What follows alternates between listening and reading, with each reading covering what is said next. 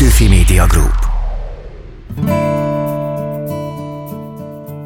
Sziasztok, én Réd Ládán vagyok, üdv újra itt, ez a Talpig Magyar, ahogy a reformkor nyomot hagy a Magyar Kultúra Podcast csatornán. A friss adást minden vasárnap 18 órától hallgathatjátok a Petőfi Rádióban, a hosszabb műsorért pedig iratkozzatok fel ide, a Magyar Kultúra Podcast csatornára. Indul a Talpig Magyar, itt a Magyar Kultúra Podcast csatornán. Kiderítjük, hogy lesz a helység kalapácsából western egy új magyar filmben. A nagy hűsi eposzoknak a Piciáner kifigurázásáról szól a Petőfi műve. Megvizsgáljuk a Petőfi 200 mozgó múzeumbusz ikonikus tárgyait. Kicsit így életre keltettük ezt a rajzot is, aminek a különlegessége az, hogy ezt Petőfi készítette Arany Jánosról. És kiderítjük, hogyan kerülhetünk közelebb a falu rosszához a falu bikájának, vagy a osztály menő csábójának, vagy a fiatalokhoz szóljak, a különböző gyötrődések, azért ez nagyon-nagyon átérezhető. Ezek tehát a témáink, jó utazást kívánunk!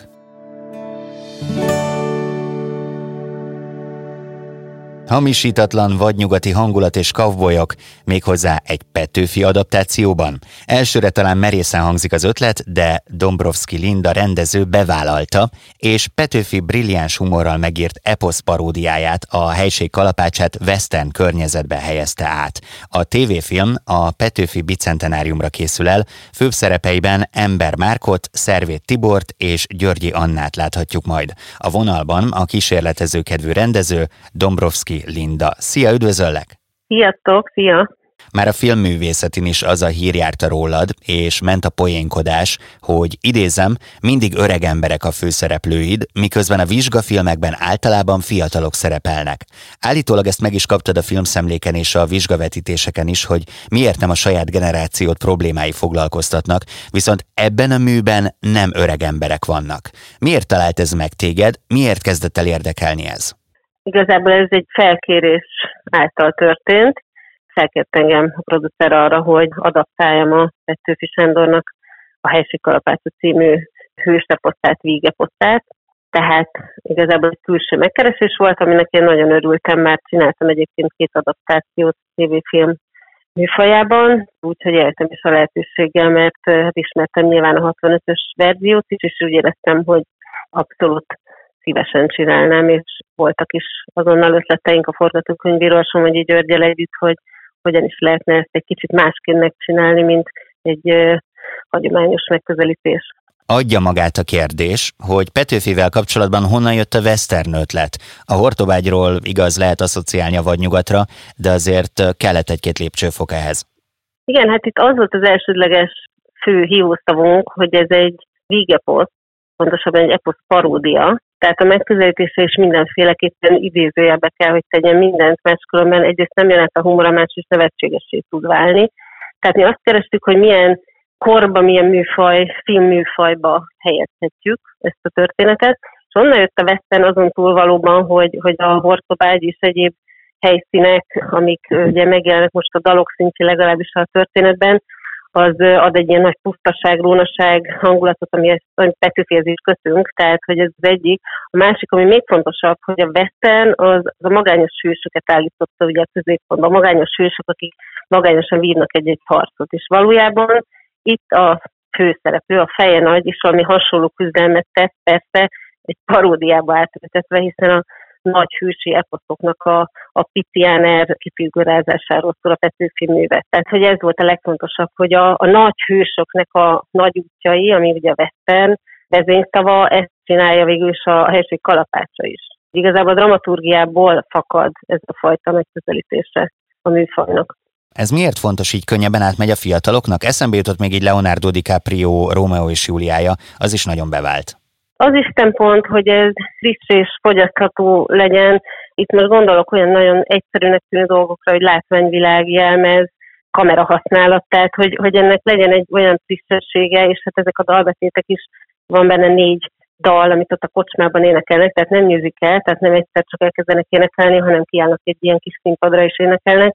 Másrészt pedig, hát nyilván ez nem egy remake, tehát nem azt szerettük volna, hogy a Petőfi korába helyezve hasonló kosztümökkel, mint akár a 65-ös verzió, megcsináljuk ugyanazt, tehát annak sem értelme nem lett volna, mert valóban nem felülmúlni akarjuk, hanem más szeretünk volna egy picit más hangsúlyokat letenni. Ugye nagyon fontos még ott záró gondolatként, hogy térben, időben ez a történet bárhol, bármikor elhangozhat, ez is egy nagyon fontos szempont, de hogyha a színházi adaptációkat megnézzük, ott aztán olyan tárháza van a feldolgozásoknak, hogy is működik. Tehát, hogy igazán ezt nem kell Petőfi korába rakni. Petőfi elég szemléletesen ábrázolta a karaktereket, itt már mondtad például széles tenyerű fejenagyot, azért úgy van egy elképzelése az embernek, hogy ő hogyan kell, hogy kinézzen. Mennyire nehezítette ez meg a szereplőválogatást? Mennyire mentetek rá arra, hogy az adott színész tényleg hasonlítson a Petőfi által leírtakra? Nagyon. Tehát szerintem ez egy, egy fontos dolog, ugye ezek a eposzi kellékek, amik megjelennek a Petőfinél, ezeket nyilván a filmben is használtuk, ezek az eposzi úgymond kellékek közül az egyik, ezek a jelző szerkezetek, Amazon természetű Márta, vagy Szemérmetes Erzsú 55 éves bájaival. Tehát ezek nagyon fontos jelzők, amiket úgy, ahogy van, már-már úgymond feketén-fehéren szeretem volna látni a színészeken, és mind megjelenésben, az öltözetben, a hajban, sminkben, mindenhogy. Tehát, hogy ez egy nagyon fontos dolog szerintem, hogy ezt kvázi leképezzük. Nyilván humorral és szabadon, máshogyan nem is lehetne, ilyenfajta jelzőket, mert nyilván ez is egy irónia, hogy Amazon természetű Márta szemérmetesen rúg, tehát hogy, hogy végig ott ez a humor, amit nyilván még rá tudunk erősíteni vizuális elemekkel. Hozzá is adtatok a történethez, méghozzá egy napkitörést, erre miért volt szükség? Petőfinek pont a mesélő sorai között van egy szakasz, ahol ő kicsit a világ végét, a világ pusztulását profétálja meg és itt a napnak is fontos szerepe, majd nem csak a nap pusztul el.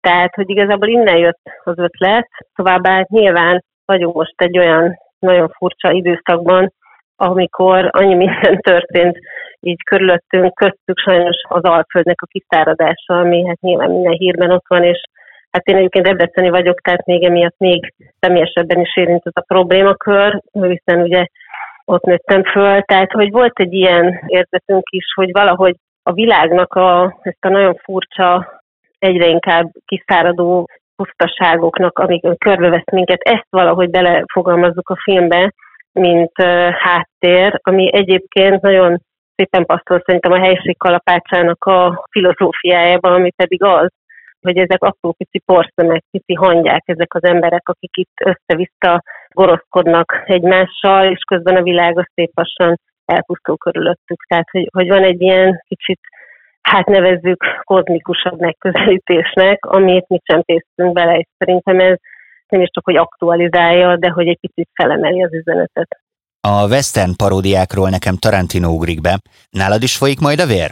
Hát ugye a Petőfi egészen súlyos dolgokat mondott, levágott fülek is vannak a padlón, és vérbe folyik minden. Ezt mi egy picit visszafogtuk a filmben, egyrészt a 12-es karika miatt, másrészt meg ugye egy kicsit próbáltuk magát a bunyót is inkább humorral kezelni, mint azt, hogy kések és pisztolyok sülnének el, tehát sokkal inkább egy ilyen western bunyó hangulata van, tehát a, a, ott is kerestük, a, illetve hát a Kósa Laci kaszkadőr koordinátor segítségével kerestük azokat a megközelítéseket, ami egy bunyót humorral tölt meg. Bud Spencer és Terence Hill filmek? igen, igen, igen, tehát nyilván ők is ott muzsikáltak a háttérben. spagetti westernnel. Az nekem nagyon megvan így az emlékemben, mikor egyszer megmutatták, hogy különböző zöldségek kettévágásával és összecsapásával utánoznak ütéshangokat. Nyilván nektek is vannak ilyen trükkjeitek. Igen, ez majd a hangutó munka alatt fog megtörténni, ott még nem tartunk. Mikor és hol láthatjuk ezt a filmet? Ö, január 1-én a Magyar Televízió fogja bemutatni ugye a 200. évfordulója, ezt akkor a szerzőnek, Petőfi Zsándornak a születésének, úgyhogy ez lesz a pontos időpontot nem tudok még azon belül, de azon a napon, ezen a szimbolikus napon. Linda, nagyon-nagyon szépen köszönjük a filmet is, már így előre, és a beszélgetést is. Én is köszönöm szépen.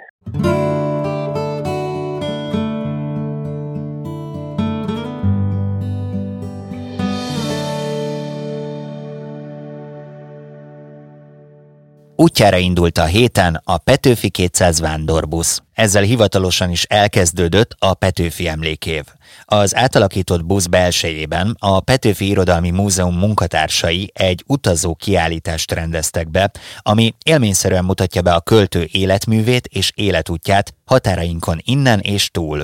A tárlat gerincét tíz relikvia alkotja, amelyek Petőfi múltjának, pályájának egy-egy meghatározó állomását jelzik. Ezek közül hármat be is mutatunk most nektek Sóki Diana, a kiállítás egyik kurátorának segítségével. Az első. A NASA ajándékba kapott pénztárca. A buszon több tárgy is található, ezek között az egyik igazán izgalmas darab, az az a pénztárca, amit Szendre Júlia készített Petőfi Sándor számára. Ekkor ők már férj és feleség voltak, és ez a kecskebőrből készül gyöngykínzéssel kivart darab azért is izgalmas számunkra, mert két oldalán két elem látható, az egyik az egy kis puttó, egy angyalka, ami kicsit megidézi nekünk Szendre Júliának a származását, hogy honnan érkezett ő. Egy jó módú, jó neveltetésű családból származó lányról van szó, a másik oldalon pedig Petőfinek a neve van gyöngykínzéssel, illetve a talpra magyar is olvasható, amivel pedig nagyon izgalmasan kapcsolódik férjének a támogatásához bemutatva ezzel, hogy ő azért nem másnak, mint a nemzeti költőnknek a felesége, és hát nagyon sok mindenről tudna még mesélni ez a tárgy, a polgári ízlésvilágtól kezdve elég sok mindenen át, de ez az egyik különlegessége a Petőfi Irodalmi Múzeum gyűjteményének. A második. A biliárdákó. A busz egy másik érdekessége, ami megidézi a Pesti Pilvax kávéházat. Ez egy olyan tárgyon keresztül történik, amit maga Petőfi is használhatott.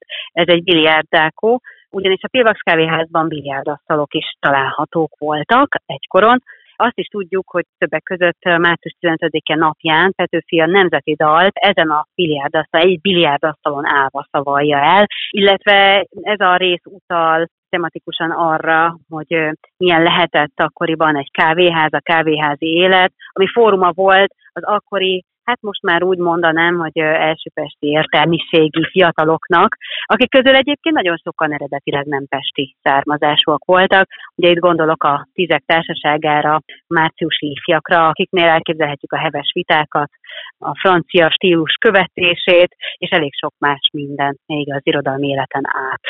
A harmadik. Az Arany János rajz. A kiállítás kapcsolódik még egy olyan darabhoz is, ami nem a Petőfi Irodalmi Múzeumban található, ez az Országos Széchenyi Könyvtár gyűjteményéből jött hozzánk, illetve ennek a mása, ugye nyilván ezt egy digitális képernyőn láthatjuk, ami nagyon izgalmas, hogy mindegyik tárgyat, amit a buszon látni fognak a látogatók, azokat valamilyen módon meganimáltunk, illetve nem mi, hanem neve is van, Felvidéki Miklósnak hívják azt a grafikust, aki ebben segített nekünk. Egy kicsit így életre keltettük ezt a rajzot is, aminek a különlegessége az, hogy ezt Petőfi készítette Arany Jánosról, amikor Aranynál volt látogatóban, és ez az első olyan arckép, ami aranyról fennmaradt. Nem ismerünk ez idáig ennél korábbi. Bár arany nem volt százszerzalékosan megelégedve ezzel a rajzal, ezt az aláírt szorokból következtethetjük ki, de mégis azt mondta Petőfinek, hogy hát tegye el, mert talán egy későbbi arcképéhez, amit majd Vahot Imre készít róla, talán jó lesz. Azt is tudjuk, hogy arany nem annyira szeretett magáról képet készítetni. Ez nagyon sok mindenről mesél, a barátságtól kezdve, akár még ilyen személyes történetekig is. A Petőfi busz első állomása Kiskörös volt, a költőszülővárosa. A további helyszínekről, az aktuális menetrendről a Petőfi Irodalmi Múzeum közösségi felületein olvashattok.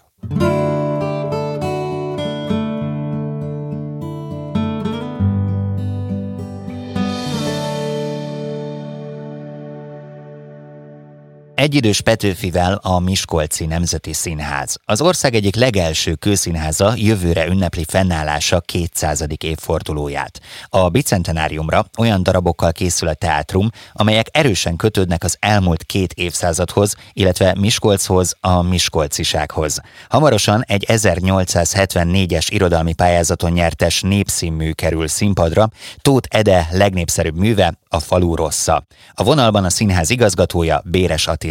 Üdvözöllek! Én is üdvözlöm a hallgatókat, sziasztok! Tudom, hogy matematikusként végeztél eredetileg Kolozsvárot.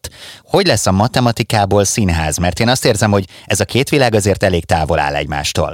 Hát ez a két világ valószínűleg távol áll egymástól. Ennek tulajdonképpen hogy mondjam, hát elég fura oka volt, amikor én érettségiztem 1989-ben, ugye nem ma volt, de akkor is éltek emberek, hogy Marosvásárhelyen, ahol születtem Erdélyben, hát abban az évben nem lehetett Magyar Színművészeti Egyetemre felvételizni, ez egy bonyolult dolog volt, mert hogy az akkori rendszer, a Ceausescu rendszer, amely még ezután élt egy fél évet, tulajdonképpen meg akarta szüntetni a magyar színjátszást Erdélyben, és akkor nem volt felvételő a Színművészeti Egyetemre, ezért én, ezért én Kolozsvárra felvételiztem matematikára, és ha már felvételiztem, és írtózatosan nehezen sokat tanulva bejutottam, akkor megígértem apukámnak, hogy elvégzem, és hát így lettem én végül is matematikus, és azt is elárulom, hogy azóta is minden évben megoldom a az érettségi tételeket, több-kevesebb sikerrel, és azt is elárulom, hogy használok segítséget hozzá, mert van olyan, amit már,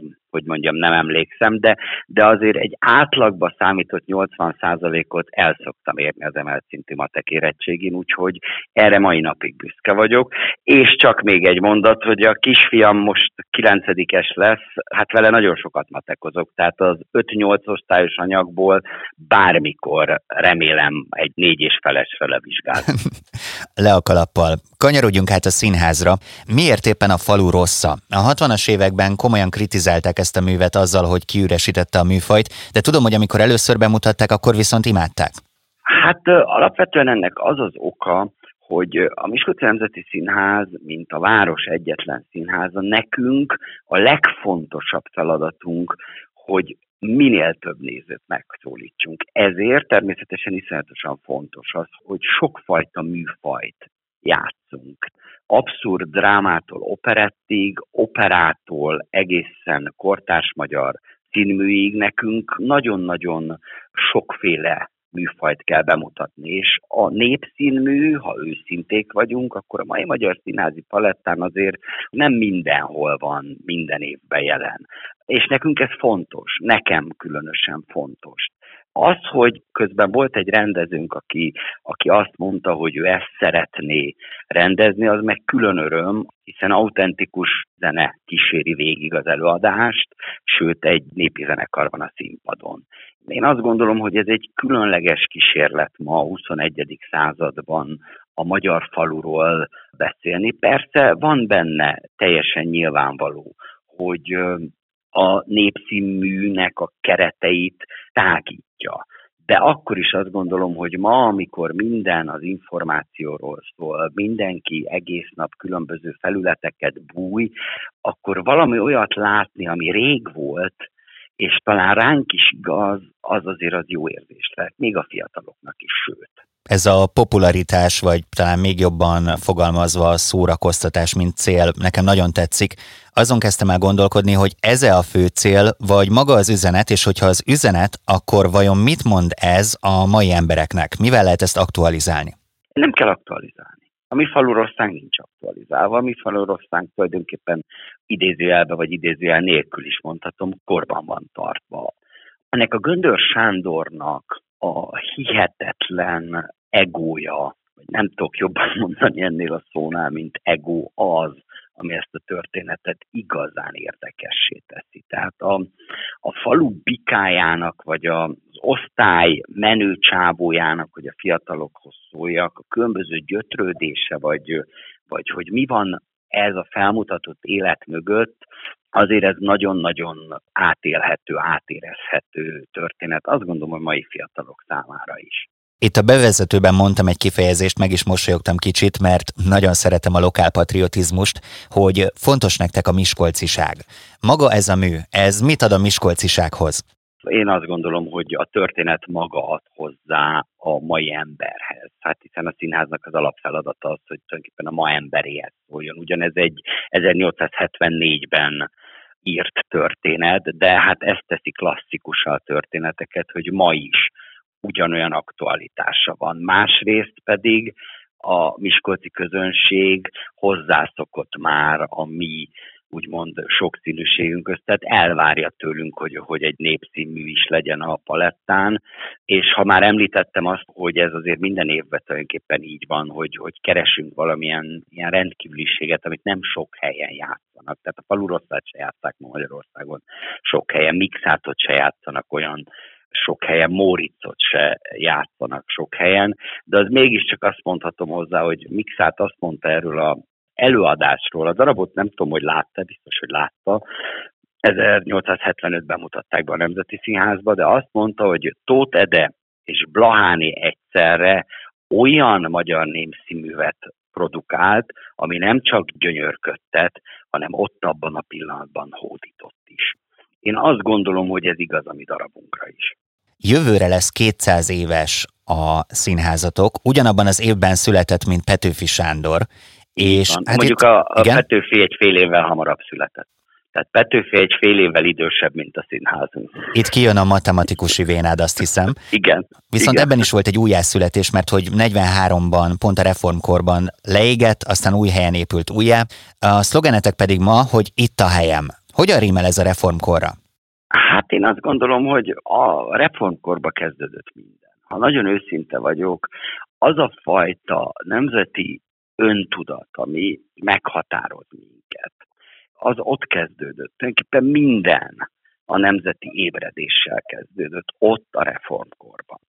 Azt a fajta gondolkodásmódot, azt a fajta létezést, amire vágyunk, én legalábbis személy szerint vágyom, azt nekünk ma itt, ebben a zavaros korban, mint cél, vagy mint vágy a szemünk előtt kell lebegjen. Na most hogy a kérdésedre válaszoljak, én azt gondolom, hogy az a műsorpolitika, vagy az a, az a repertoárpolitika, amit a Miskolci Nemzeti Színház követ, az a fajta sokszínűség, ami a Miskolci Nemzeti Színházat ma meghatározza, az ennek egy következménye. Miskolc egy különleges helyszínház szempontjából, hiszen 200 évvel ezelőtt, 199 évvel ezelőtt a miskolciak saját akaratukból építettek egy színházat. Ez egy nagyon-nagyon fontos dolog. Tehát nem felső utasításra, nem kérésre, hanem nagyon-nagyon egyszerű oka volt, és pedig az, hogy a Périné és társai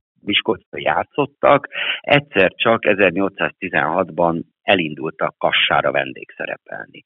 És a miskolciak megijedtek, hogy vajon visszajön Dériné, imádták Dérinét, imádták itt Miskolcon Dérinét. Vajon visszajön Dériné? Vajon visszatér Miskolcra? És hogy biztos visszatérjen, ezért színházat építettek. Na most vissza is tért nyilvánvalóan. És ezt igazából közadakozásból építették ezt a színházat. Ezt csak azért mondom, aki nem tudja esetleg, hogy 1827-ben Széchenyi azt írta, hogy ám bár nagyon szomorú, hogy oly nagy hazánkban csak Miskolcon álló intézet, mely a célnak, a nagy célnak megfelend, mégis örül a szívem, hogy valahol már a kezdet meg. Na most ez azt jelenti, hogy a miskolciak abban az évben, abban a pillanatban, amikor ez a színház megépült, akkor Miskolcinak lenni egyet jelentett azzal, hogy az első magyar főszínház megépült a mai Magyarország területén. Nagyon büszkék voltak a miskolciak erre. És képzeljék el a hallgatók, hogy ez azóta apáról fiúra szállva benne van a Miskolci nézőben. A Miskolci néző nem úgy jön színházba, hogy van a város közepén egy csodálatos hely, ahol iszonyatos jó előadások vannak, vagy kevésbé jó, vagy előadások vannak, hanem úgy jön a színházba, hogy a saját színházamba megyek. Azt hiszem, ezzel új mélységet adtunk annak a szlogennek, hogy itt a helyem. Attila, hálás vagyok, hogy itt voltál velem. Én köszönöm nektek. Ez volt a Talpig Magyar, ahogy a reformkor nyomot hagy, a Petőfi Emlékév hivatalos műsora a Magyar Kultúra Podcast csatornán. De addig is, amíg várakozunk, hogy a reformkorban napra készek lehessetek, ha ennél is mélyebben érdekelnek a beszélgetéseink, iratkozzatok fel ide a Magyar Kultúra Podcast csatornára, hiszen itt rögtön a Petőfi Rádió vasárnap 18 órai adása után hozzuk nektek a friss Talpig Magyart, ráadásul hosszabb formában. Én köszönöm a segítséget a stábunknak, Péceli Dórinak, Megyeri Gabriellának, Csali Anna Máriának és Szemök Bálinnak. Jövő héten is várlak benneteket, rajtam nem fog múlni a találkozás. Én Rédül Ádám vagyok, további jó podcast hallgatást kívánok.